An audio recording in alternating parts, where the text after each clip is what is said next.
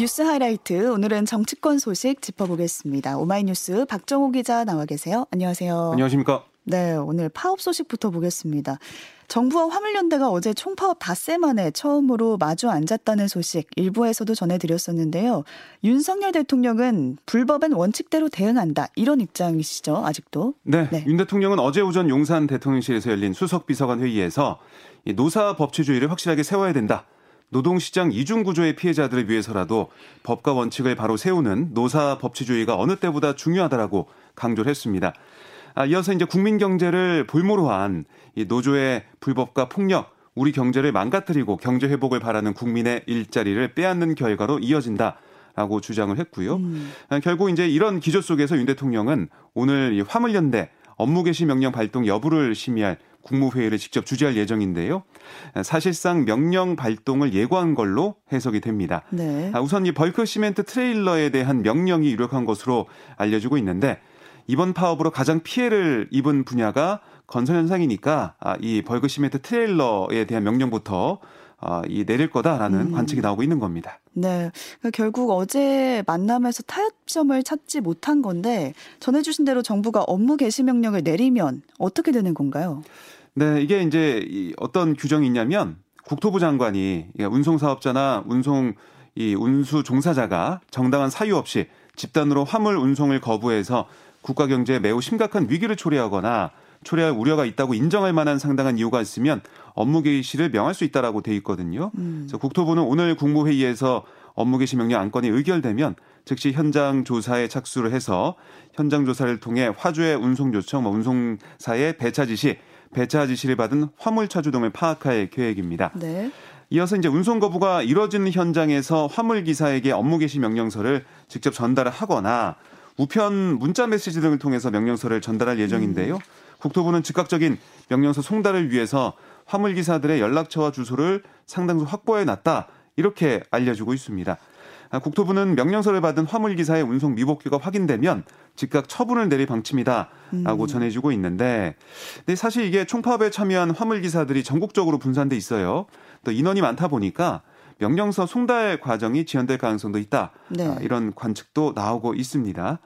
업무 개시 명령을 받은 화물 기사는 다음 날 업무에 복귀해야 되고 그게 안 될 경우에는 뭐 처벌할 수 있는 조항도 음. 있거든요.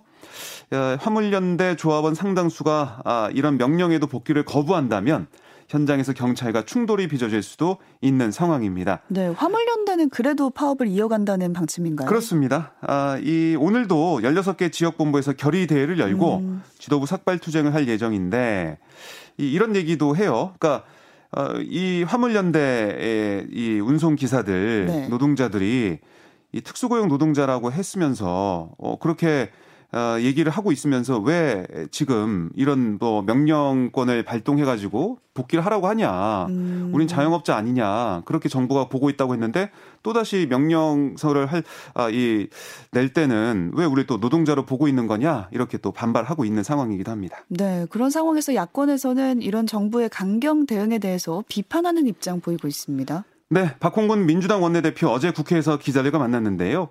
아, 이렇게 얘기했습니다. 지난 화물연대 파업 때 정부가 화물연대를 음. 만나서 설득하고 또 독려하고 합의안을 끌어낸 그 정신 온당한 데 없다. 아, 노동계만 마치 폭력배 집단처럼 몰아가는 게 사태 해결에 무슨 도움이 되겠냐 이렇게 지적을 했고요. 이정미 정의당 대표도 당 회의에서 이미 약속했던 이 안전 운임제 지속과 대상 품목 확대를 손바닥 뒤집듯 파기하고 음. 또 사실상 사문화된 이 업무 개시 명령이라는 위헌적인 칼날까지 꺼내 들어서 노동자들의 목을 겨누고 있다. 정의당은 현재 윤석열 정부에 의해 진행되는 이 노동 정책에 저항하는 모든 노동자들의 투쟁을 지지한다 이렇게 강조를 했습니다. 네, 민주당도 정의당도 지금 정부의 대응에 비판하는 입장 보이고 있는 상태고 어떻게 될지는 좀 더 봐야겠습니다. 네.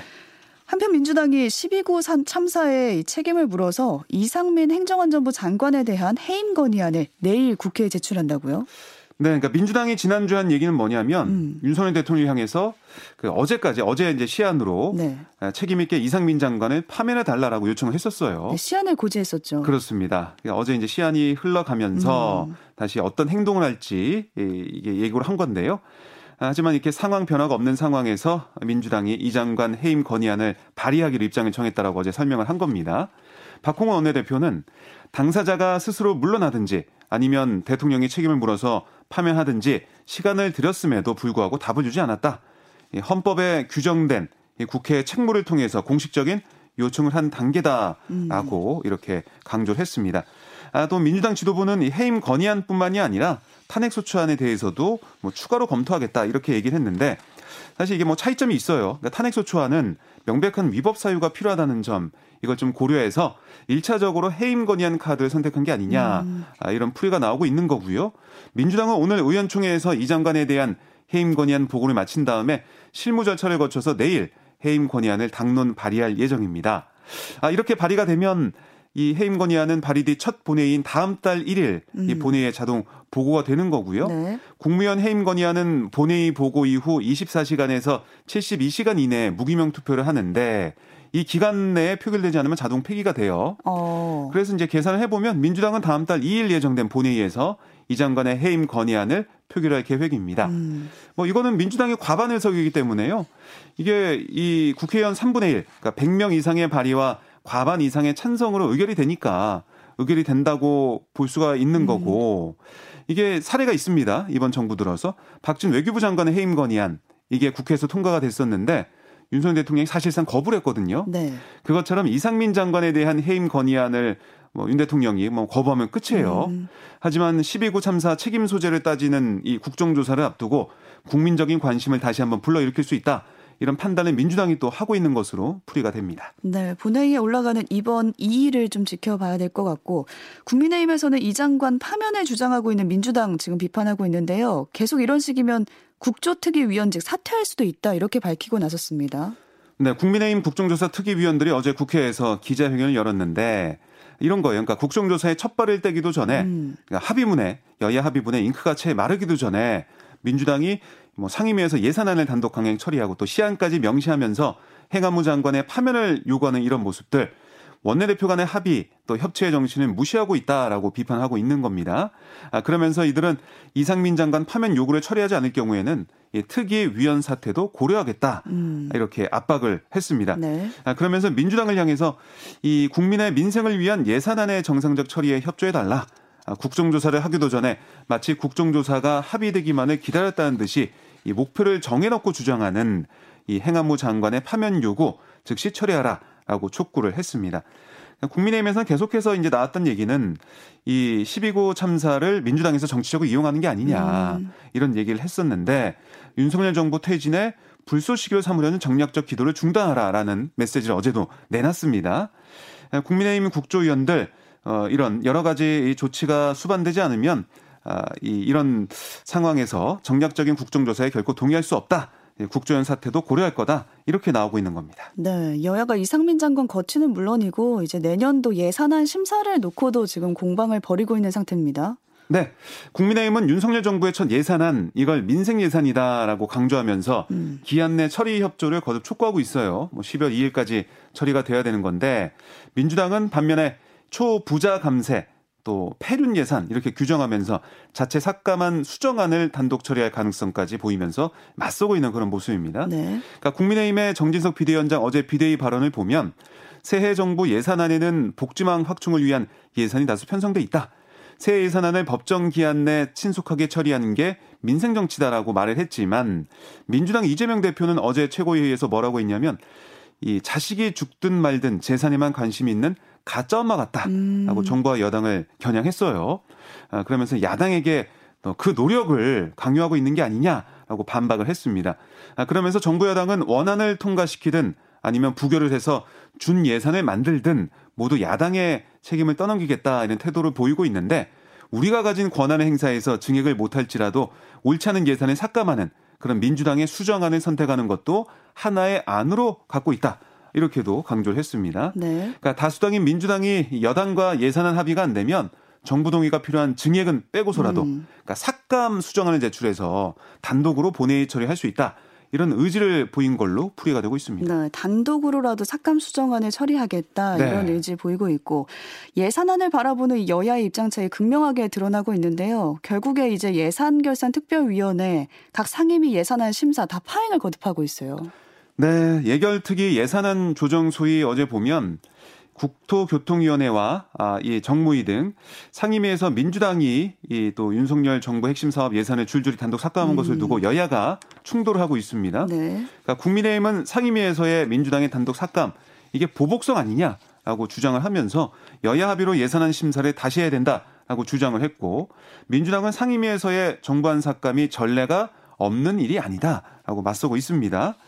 이 어제 오전 상황을 좀 보면 예산 소위는 감액 심사에는 손도 대지 못했어요. 음. 그리고 또 오후 회의를 시작한 지 10분 만에 파행이 됐는데 국민의힘은 어떤 입장이냐면 과거 정부처럼 포퓰리즘 예산에 편성하면 막는 게 국민의 지지를 받겠지만 민주당이 삭감한 예산은 미래 성장 동력을 확충하고 또 중산층 서민의 내 집 마련의 꿈을 이뤄주는 귀한 예산이다.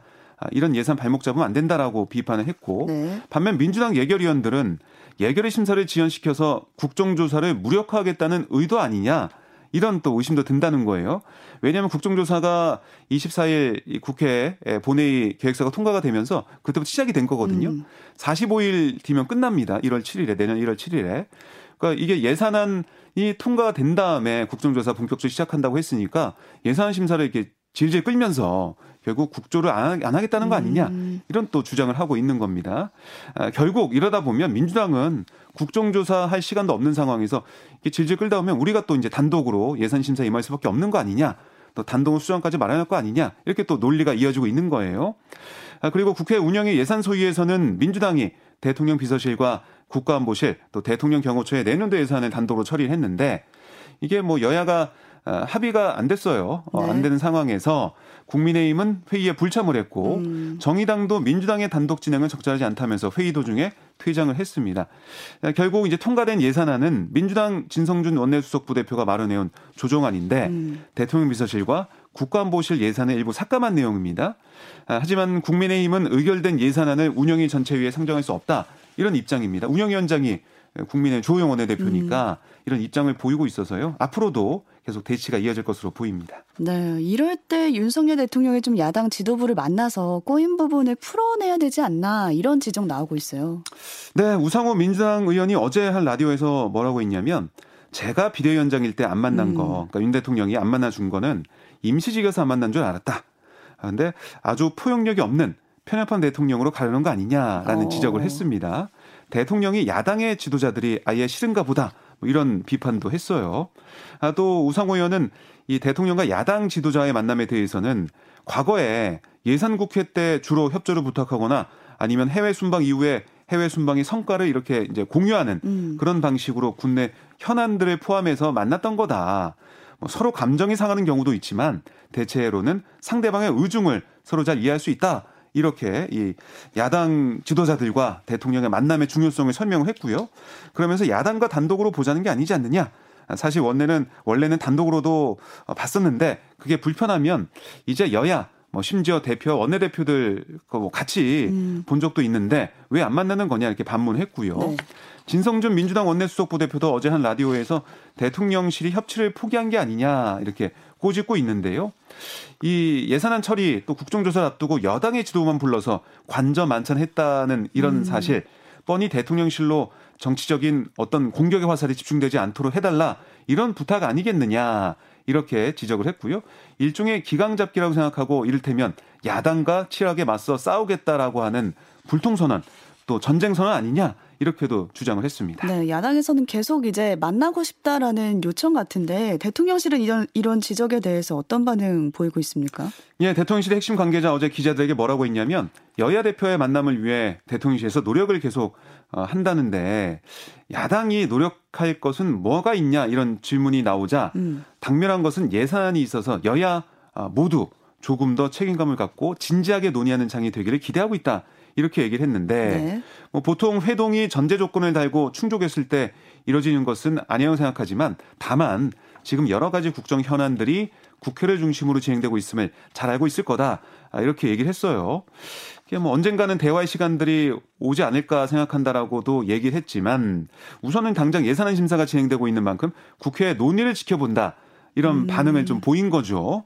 그러니까 이걸 뭐 돌려서 얘기한다면 당장 만날 생각이 없다, 일정이 어. 없다라고도 볼 수가 있는데 그러니까 이 대통령실에서는 예산안 진행되고 있는 국회 일정을 생각하는 거고 또 야당에서는 예산안 이게 좀 잘 풀리려면 먼저 만나야 되는 거 아니냐 음. 이런 상반된 반응을 보이고 있는 겁니다. 네, 대통령실에서는 우선 야당과는 따로 만나지 않고 예산안 처리 과정을 지켜보겠다 이런 입장 보인 걸로 보이고요. 네. 하나만 더 보겠습니다. 유튜브 매체 더 탐사 취재진이 한동훈 법무부 장관 자택에서 무단으로 침입한 일이 이제 알려졌는데 이와 관련해서 한 장관이 강하게 비판했습니다. 네, 한동훈 장관이 어제 출근기재 기자들의 질문을 받았어요. 그러니까 이 더 탐사 취재진이 취재라고 하면서 집에 찾아왔는데 어떻게 생각하냐 이런 입장을 묻는 음. 질문에 한 장관은 더 탐사 같은 곳이 김희겸 의원 같은 주류 정치인과 협업하고, 협업하거나 그 뒷배를 믿고 과거의 정치 깡패들이 하는 역할을 하는 것 같다. 강하게 비판을 했습니다. 어, 정치 깡패들이 하는 역할이다. 그렇습니다. 음. 반면에 더 탐사 측 취재진이 그저께 오후 1시에 이 한 장관 집 앞을 찾아갔을 때 어떤 얘기를 하면서 갔었냐면 강제 수사권은 없지만 일요일에 경찰 수사관들이 갑자기 기습적으로 압수수색한 기자들의 마음이 어떤 것인지 한 장관도 공감해 보라고 하는 차원에서 취재해 볼까 한다. 어. 이렇게 집 앞에 찾아가서 여러 차례 한 장관님 계시냐라고 소리를 쳤고요. 또 현관 도어락을 열려고 시도도 하고 또 집 앞 택배물을 살펴보기도 했어요. 근데 더 탐사 측은 정상적인 취재 목적이고 예고하고 방문하는 것이라 스토킹이나 다른 혐의로 처벌할 수 없을 거다라고 주장을 하고 있는데 음. 한 장관은 여기에 대해서 취재라는 이름으로 어, 다 모든 불법이 허용되는 거냐 이렇게 지적을 하면서 강하게 반발을 또 하고 있습니다. 네, 오늘 여기까지 살펴보겠습니다. 오마이뉴스 박정호 기자와 함께했습니다. 고맙습니다. 고맙습니다.